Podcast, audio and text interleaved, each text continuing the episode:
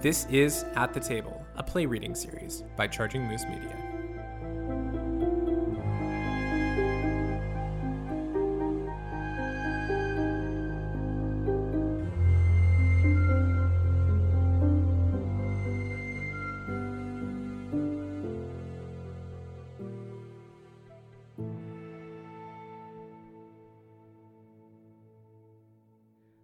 Welcome to uh, at the table. Hello, gang. We uh, we have kind of a different setup today. We're trying something new at the table because of uh, pretty cool employment, which we'll get into pretty quick. So uh, I'm here in Maine. Actually, I'm up about uh, seven hours north of New York City. Rachel, where are you? I am in Dayton, Ohio, which is the first time I've pronounced that middle T. It's Dayton. It's Dayton, Ohio. And, and why are you in Dayton, Ohio? well, I'm working on some new theater, Ned. I am doing a brand new musical, the American premiere of a musical called Legendale by composer Andrea Daly and librettist, uh, lyricist Jeff Bienstock. And uh, they created this new musical, Legendale, which got its Danish premiere last year. And I'm in the American premiere this year of a, a musical about video games, uh, which is Wait, what? yeah, yeah, man. And it's it's a gamer musical with projections and turntables and moving pieces and explosions. I'm I'm pretty damn happy. And my actor housing came with a PS3, which I thought was really lovely of That's them. that's super cute. I'm I literally took a break from playing Zelda Breath of the Wild for this interview, so that's really exciting to me. So that's what I'm that's what I'm here doing, and I'm actually back in New York in about a week and a half, which will be very exciting because I need 2 a.m. food is the thing I'm realizing about myself. Okay. And uh, but what are you doing up in Maine? I am uh, I am running an artists retreat at a house on the, the coast of Maine in the middle of the woods on a large private beach. Uh, I've got a, a a- a songwriter with us right now. Well, he's not with us like on the podcast, but he's in the house. Uh, and uh, for the next couple months, I'm going to be living up here, making some cool art, producing some cool Charging Moose stuff, which I'm sure your social media will get flooded on. But there's a third person on this call right now. much more interesting than the two of us. Playwright, we're so thrilled to have. Uh, Leah, thank you so much for joining us. Thank you so much for having me. This is great. Tell, te- can you tell everybody who you are? Sure. I'm Leah Romeo. I'm a playwright. Um, I am also a lot of other things. Um, I'm I have been a novelist and a humor book author at various times. I'm a literary manager and assis- associate artistic director of a company in the city. I also do literary stuff for a company in New Jersey. Um, I also teach playwriting. I'm on the faculty at Fairleigh Dickinson. And I also write standardized quest- test questions for educational testing service. That's my day job. That's a lot of hats. Yeah, I lose track of things sometimes, but I'm doing my best. And how long have you been playwriting specifically? Well, since high school, I guess I've been doing it. Um, I think I've felt empowered to call myself a playwright rather than to say I'm trying to be a playwright, probably since my first professional productions, which were in 2010. So, you know, somewhere between 20 and seven years. All right, so we got the window down. And since Leah, you are not in Maine or Ohio, where are you right now? I am in Hoboken, New Jersey, which is where I live. I do most of my various jobs from home. So I'm hanging out at my desk with my dog right now. Wait, there's a dog there. There is a dog. She's very cute. What's Yes. what's her name? Her name is Shelly. She's named after Mary Shelley. Ah! Hi, Shelly. And welcome to the podcast, Shelly. Shelly, it is really great to have you on At the Table. Uh, we are dog lovers on At the Table, and often our conversations devolve into talks of dogs. But uh, we will we will attempt to not go there. So, Leah, you wrote us uh, this awesome play, Ghost Story, which we had uh, the wonderful Carissa Harris and Andrew Mayer to read. And we were really stoked because one of the things we love to do on At the Table is, especially because we have uh, the very talented, though not present on this call, Marcus Thorne Bagala, uh, put together some cool music and some cool sound design. And we were really excited to try and do something that lives in kind of like a, a, a creepy-ish, like, like you know, maybe it should have been an October play, but like a horror-ish, like a creepy, thrillery Yeah. moments. Totally. I love the music. It was really cool. And I felt like it really like actually brought a lot to the play. I haven't seen this play fully produced, so I, I've seen several readings of it, but I hadn't seen it with music and with those sound effects, like the, you know, the keys and the, the various like sounds that you got in there and just that whole dimension is such a big part of this play that it was really fun for me to just start thinking about that when I heard it and thinking about how that would play in a full production too. Shout out to, uh, I believe, I'll cut this if I'm wrong, uh, podcast favorite Megan Dorn, who uh, plays uh, the ethereal, creepy, crying woman. Does she really? Oh, man. That woman also has many talents. Multi talented woman. You last heard her on the podcast as Bernadette in uh, Stephen Carl McCasland's play. Uh, so, Leah, can you tell us a little bit about where this piece came from? So it's definitely still a piece that I'm still in progress with. I feel like it is definitely not a finished draft, in my opinion. I think I started working on it last summer. I was doing a residency with a great company called One Company, where they just brought several writers to this house in New Jersey. And it's like this beautiful farmhouse in the woods. And we just hung out and wrote for four days. And that's basically where I wrote the first draft of it. And it was really, really bad like so, so bad. but I got to the end and I came up with this image of two people kissing with the boxes flying all around them. And I was like, you know, I really like that. So then I went back and basically did a page one rewrite trying to get to that image because that was the only thing I liked out of the first draft of the play. So it's been an evolution. I've done a couple of other page one rewrites since then, and I might do another one at this point just because this is the first time that I've ever written a two hander, and I find it really challenging. Like, I tend to write a lot of plays with five characters because then there's sort of like an A story and a B story, and then there's a character that can just come in and destabilize everything in both those stories. And like that's something I know how to do, and it's something that works really easily for me. And for this, it was like I really want to write a two character play just because I have not done that, and it was so hard to give two people enough to do on a stage for me. So the first draft of the play was like 45 pages, and you know, it's grown slightly since then. Although I think there's probably still more that it could continue to grow. Now, uh, can we, Ned, uh, uh, forgive me, let me make sure that I'm doing this the correct way, because normally we talk about spoilers and things like that, presuming that people have listened to the play, but it's quite literally a ghost story. So I want to make sure we're. You should definitely listen to the play before you listen to this. Yeah, hey, hey, listeners, if you are now you know eight minutes into this episode but you haven't listened to ghost story like take a pause go go back an episode all right so let's wait for those people to leave Bye.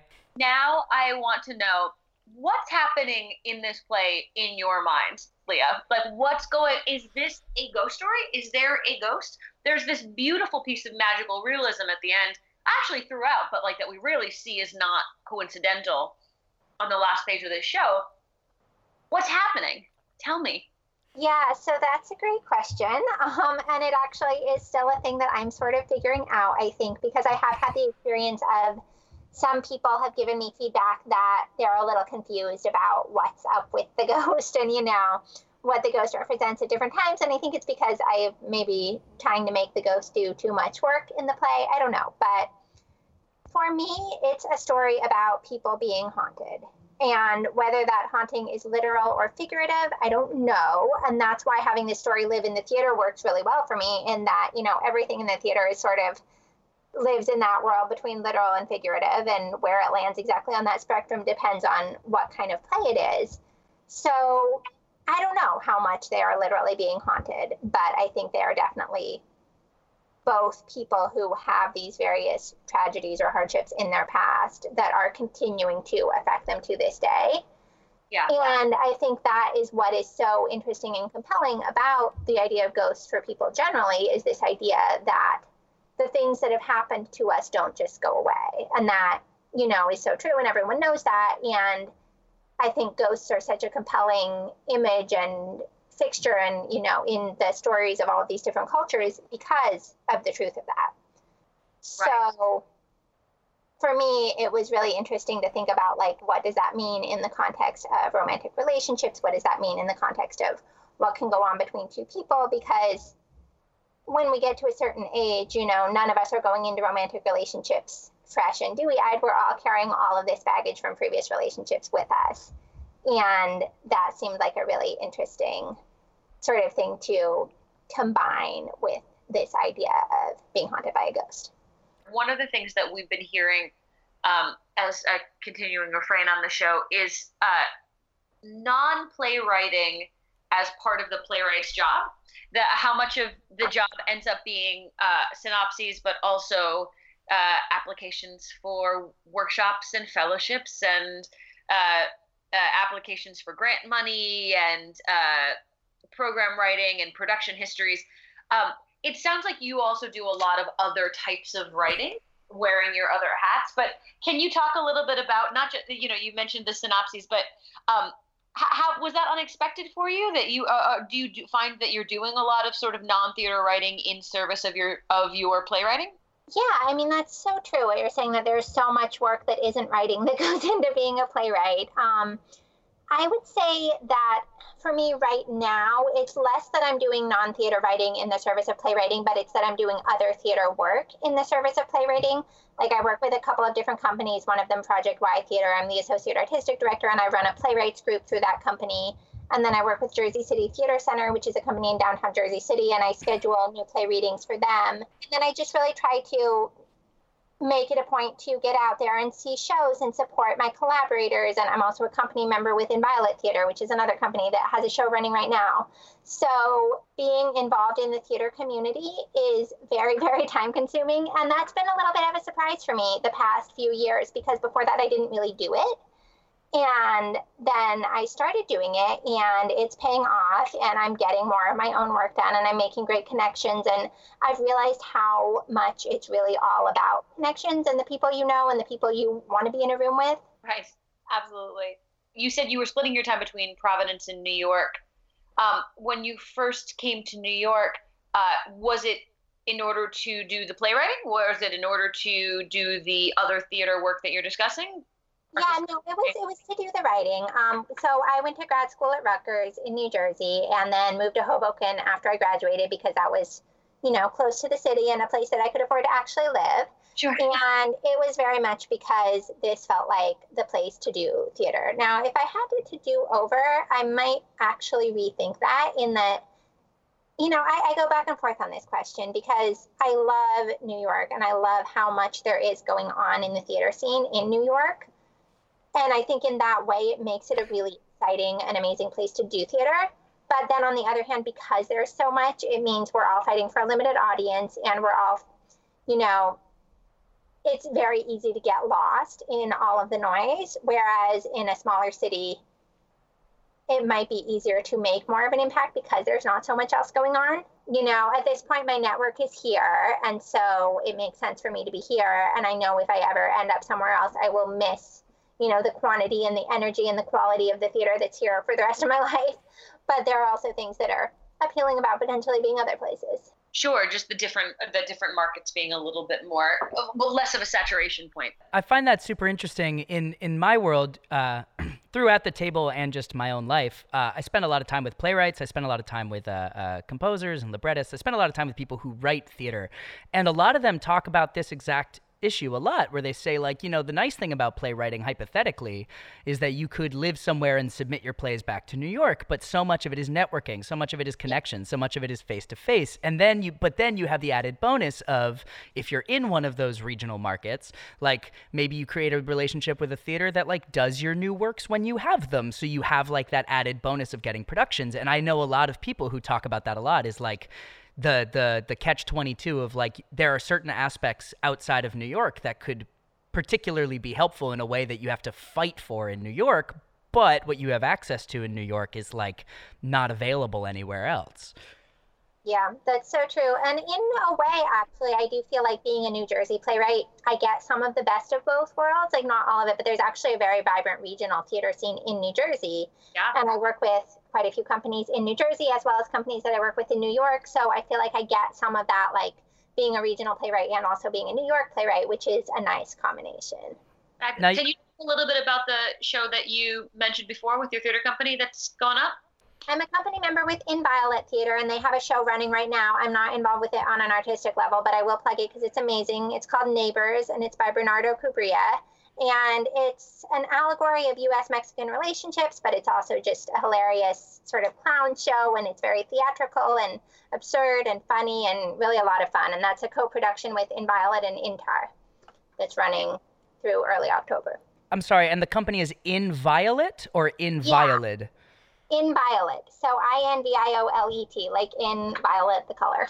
Uh, Leah, I'm super curious about your work as a novelist and humor writer. What is that? So that's not something I've done super recently, but it is something that I've done in my life. So trying to think, maybe 2008, 2009, um, my brother and I had this idea for a humor book that we would write together. Um, there's a book that's out there called 14,000 Things to Be Happy About. And a friend of mine had given me a copy of this book, and it's literally just a list of things to be happy about. And we were like, well, that's kind of a ridiculous thing to exist, but it would be funny if we wrote the opposite and wrote a list of things to be miserable about. So we came up with a query letter, pitched it to agents, ended up getting an agent immediately. And the agent was like, okay, great, send me your book proposal. And I had no idea what a book proposal was at that point. So I literally drove out to Barnes and Noble and wrote a, bought a book on how to write a book proposal, wrote a book proposal, sent it off to the agent. And we ended up getting a publisher really quickly for that and getting a book deal. So it's called 11,002 Things to Be Miserable About. But um, from that experience, I felt like it wasn't that hard to publish a book, which spoiler alert is not actually true, but that sort of gave me the confidence to decide to try writing a novel. And so six or seven years ago, I was newly single and dating a lot and reading a lot of chick lit, as one does when one's newly single and dating a lot, I guess. And I was reading a lot of books that were just not very good. And I was like, you know, I think I could probably do this better. So I decided to write a chick lit novel and it's called Dating the Devil, and it's about a girl who meets the perfect guy, and then it turns out that he is literally the human incarnation of Satan.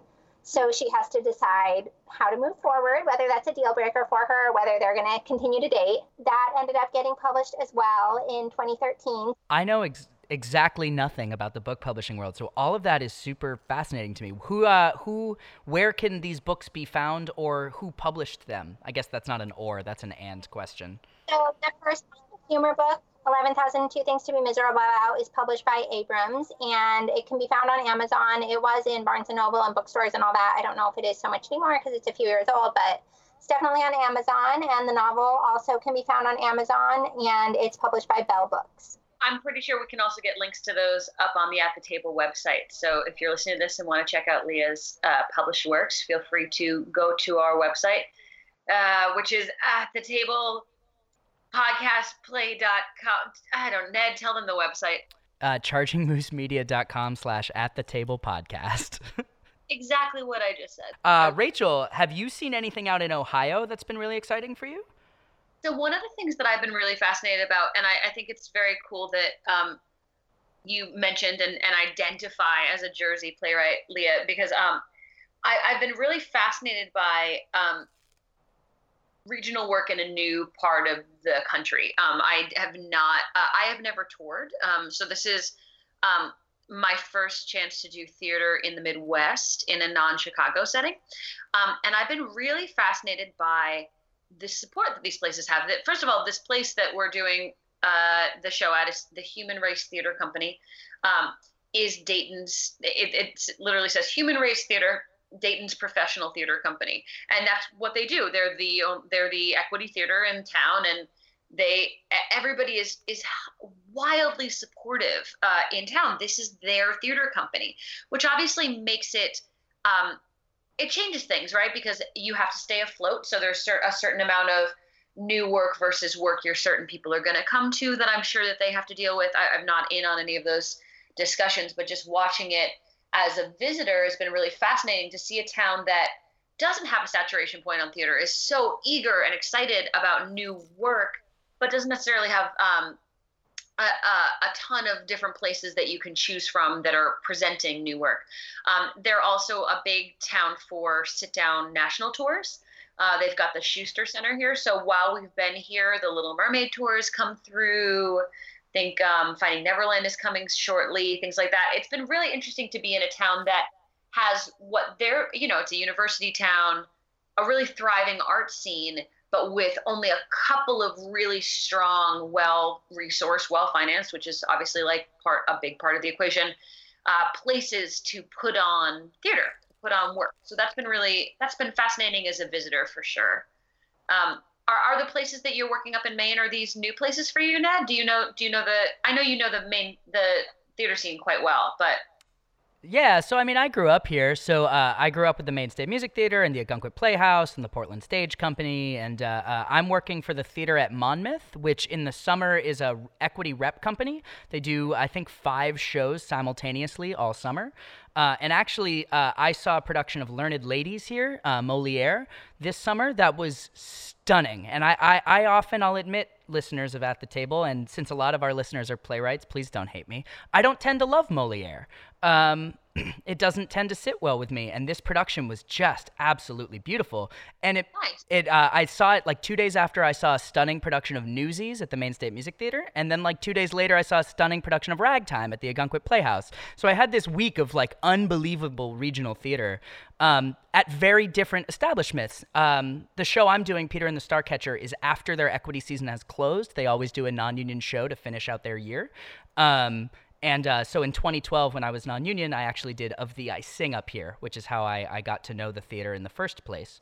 But I agree. And, and I'm actually super curious because I've spent no time in the Jersey theater scene, Leah. And so what I'm curious about is like, in Maine at least, like the theater community, you know, you, there's always the fight for audiences. You know, the state only has a little over a million people across the whole state, and it's a pretty surprisingly big state. So there's not a huge audience base, and people are constantly fighting each other for audiences, but it's also really communal in terms of like sharing resources and uh, making sure that people's seasons don't conflict with other people's seasons and, and seeing each other's shows and sharing sharing props and uh, actors and um, I'm curious about what the Jersey theater scene is like. Is it super um, entwined with the with the New York scene, or do the Jersey do the Jersey theaters tend to to live in their own kind of kind of uh, uh, market, and then New York people sometimes join, but it's kind of more of like the way regional theater would work in maybe Dayton, Ohio, or or Maine.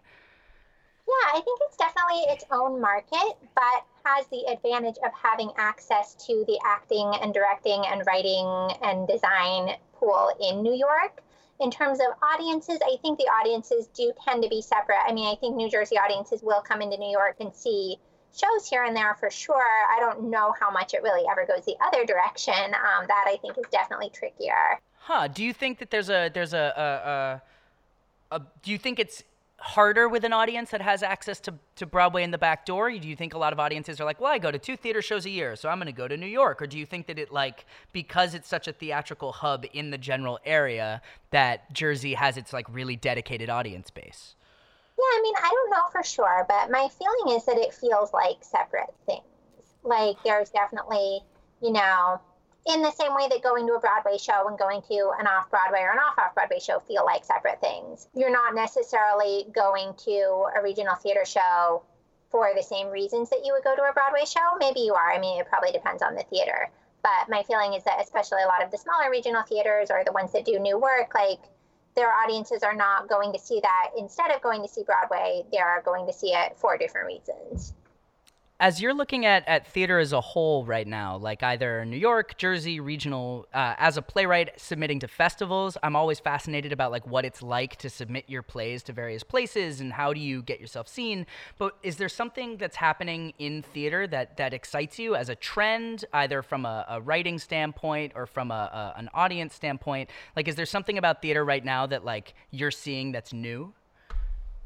That's a really good question. Um, I think something that's a general trend that's really exciting is a trend towards greater representation of underrepresented voices. And that's, you know, a huge thing that's happening in the field right now. And I love that. I'm excited about that. I feel like we're hearing stories from people whose stories we have not traditionally heard, and that's great. I would love to stop us on underrepresented voices because um, there is uh, you know it's it's funny i think that when you spend a lot of your life doing theater and new, new theater or otherwise um, like any industry you can sort of uh, live in in an information bubble and think that there are there are big things happening that everyone surely must be aware of but that are actually more important for the people also in theater. Um, one of the things that's been happening recently is a conversation uh, based in regional work and correctly uh, casting for race, race and ethnicity. Mm-hmm. Um, there have been a couple of instances in the last few weeks that people have been very aware of. There's one very prominent regional theater that is doing a production that is uh, of a show that is objectively based in ethnicity. Um, there's also another production abroad of a show uh, about essentially the Latin experience. Um, and uh, both these places have come under fire for essentially whitewashing their casts. Um, and I've been, uh, uh, while this is always problematic, and and I'm I'm comfortable calling it problematic. I, if we're not in agreement, at least you know let's let's start there. Hopefully, um, but one of the things I've been most fascinated by is in a changing theater community, the people still willing to play devil's advocate in these conversations. The the the fears or the kind of shifting nature of as shows even regionally become less about the white experience or uh, less about kind of canon shows. Uh, who's still willing to say, well, how do we watch out for how we're properly representing stories? I uh, I tend to live in the the lap of privilege in this industry. I'm a, a straight white guy who who sings tenor music when doing musicals and has a couple of skill sets that aren't necessarily very common when doing straight plays. So like uh, it's always kind of been true in my experience that I can walk into most auditions and there's probably at least one role for me.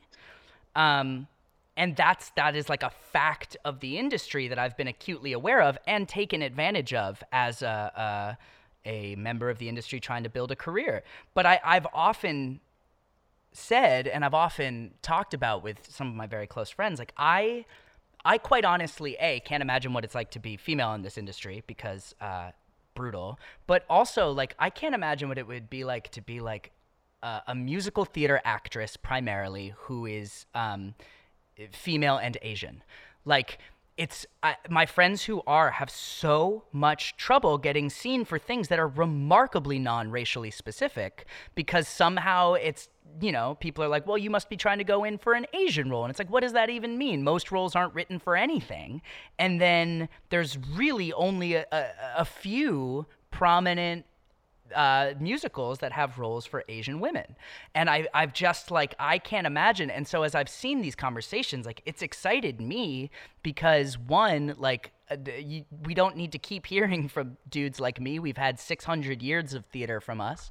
Uh, and also because people that I love and adore and unbelievable talents are starting to get uh, into rooms that very uh, sadly seemed closed even just a few years ago while we're actually since you mentioned a, a friend who is uh, female and asian i want to give a shout out today to uh, brand new musical um, k-pop is happening it's at ars nova uh, it's also in combination with um, Ma-Yi theater and w- the woodshed collective uh, I don't have all of the uh, creative team uh, in front of me, but Max Vernon is one of the folks who, and Helen Park did music and lyrics, book by Jason Kim. They've got a brand new musical it's got 18 people in the cast, and 17 are Asian and Asian American. Oh. Um, it's huge, and and uh, I think that you you bring up a really good point because uh, uh, among the the sort of uh, casting breakdown uh, desert uh, these are the folks who tend to have it the lousiest in contemporary musical theater. So, and it's also supposed to be beyond that and separate from that. It's supposed to be ridiculously good. So, yo, it looks so good. If you get a chance, go check out K-pop. I think they run through October, like the week of the seventh. Um, at Ars Nova, obviously, uh, a place to always continue seeing cool theater get its moment in the sun. I mean, this is where Great Comet came from. This is where any number of cool shows have come out of. So also, um, it just so everyone knows, I, it is sold out uh, for the rest of its run. They are no expecting way. to extend, uh, and uh, apparently, wait lists have been getting in every single day. Oh, awesome! Well, still, still go, guys. That's awesome. Um, uh, anyway, you brought up a really good point with that, which is uh, uh, that we're just seeing a shifting industry when it, as actors, um, but also as writers, and I think that's a good thing. I think that's a very good thing but I'm really fascinated by sort of the limitations of allyship that this is exposing in the industry, which doesn't always feel really great. It doesn't. It certainly doesn't feel great on a personal level when you recognize that there's a limit to how passionate you want to be because it means you're out of work. You know, it, it's a tough moment, but we're seeing folks who talk a good game on Facebook and show up for the marches and X, Y, Z, but who also don't see a problem with, you know, white folks in for example, Evita or In the Heights or one of these shows. And, and, and it really does sort of, uh, I think, shine a light on an important but not very comfortable piece of what's happening right now, which is people identifying how they can be supportive even when there is uh, perhaps a negative impact or at least not a positive impact on their own lives. I mean, that's what true allyship is. And anyway, I'm curious about seeing this as it keeps moving forward. I think the conversations have been really hard and really good um, and will continue to be really hard. But something that's definitely undeniable that's going on in the in, in the New York scene and, and around the country right now. Leah, I don't know your your your own background, so I can't really speak to it, and you're welcome to speak to it as much as or as little as possible. But how are you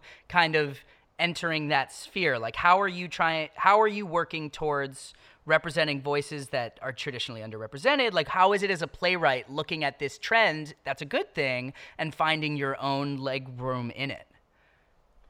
Yeah, so I mean, there's a couple of different things that I'm sort of trying to do in my own work and also in my, you know, advocacy or work with other writers. And I think there's a lot more that I can and should be doing and am, you know, in the process of discovering and learning about and figuring out. Um, in my own work, I've started trying to make it a point to write characters of color more often, just to give work to actors of color, essentially. And to tell those kinds of stories and to and and it's a thing I go back and forth on and I I don't know because obviously like that informs the character's experience in ways that sometimes I do have experience of, sometimes I don't. And so I need to be more careful as a writer when I'm doing that. And that's harder. And sometimes I think I probably get it wrong and sometimes I don't. And, you know, it's more of a challenge to do that. Um, and then sometimes I feel like maybe I don't have the right to be doing that, and maybe I shouldn't be doing that. And other times I feel like, well, it's really important for everybody to be trying to do that. So that's a thing that I'm still in the process of working through and trying to figure out.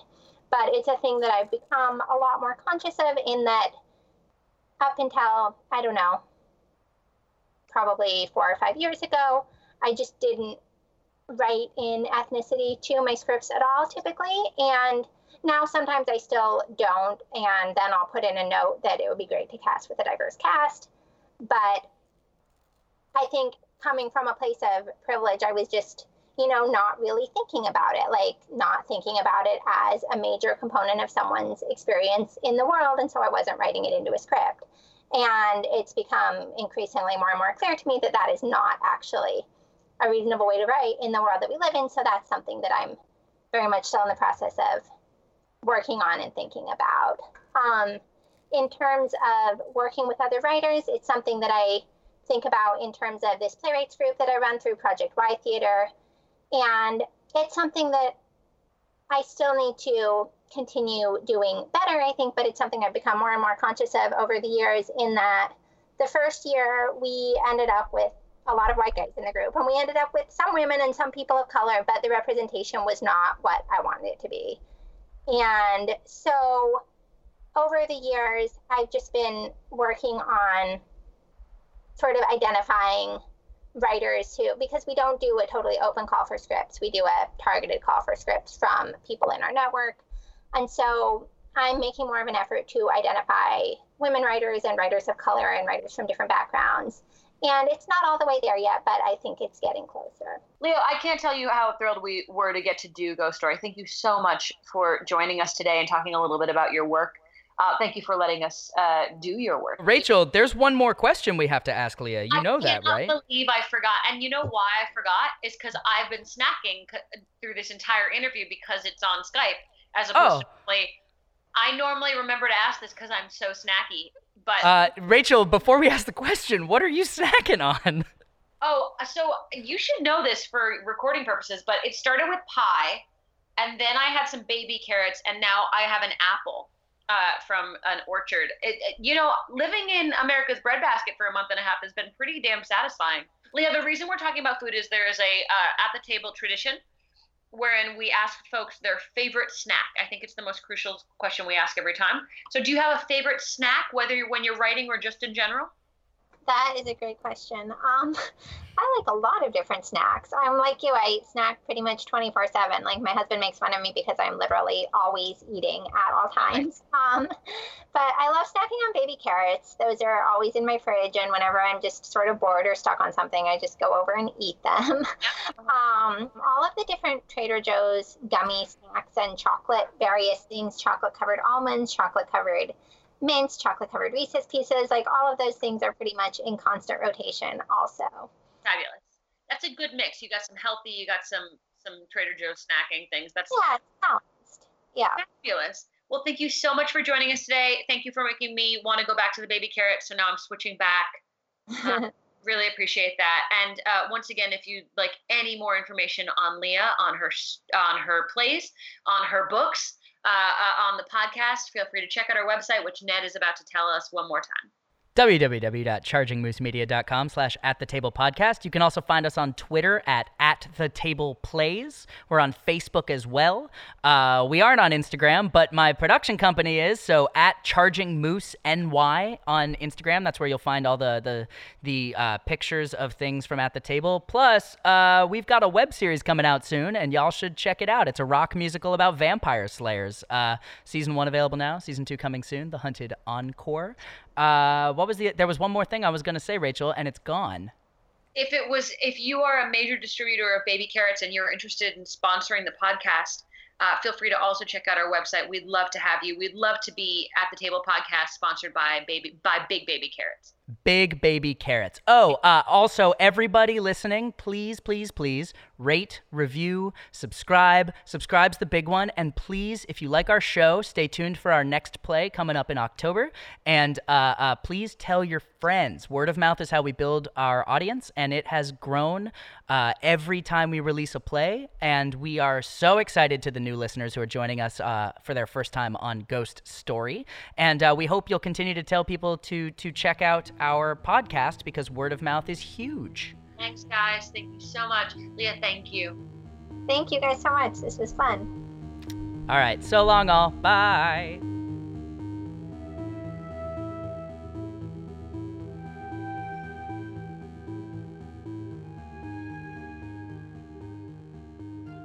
This episode was produced by Charging Moose Media, telling great stories through new media. This episode was edited by Ned Donovan, mixing and sound design by Marcus Bagala, original music by Marcus as well. As always, our hosts are Rachel Flynn and Ned Donovan. Make sure to check out our website, chargingmoosemedia.com, for more info about the playwright. As always, please remember to subscribe, rate, and review. Every tiny bit helps us secure funding and support so we can continue to bring you new plays to listen to. Thanks, and we'll catch you next time.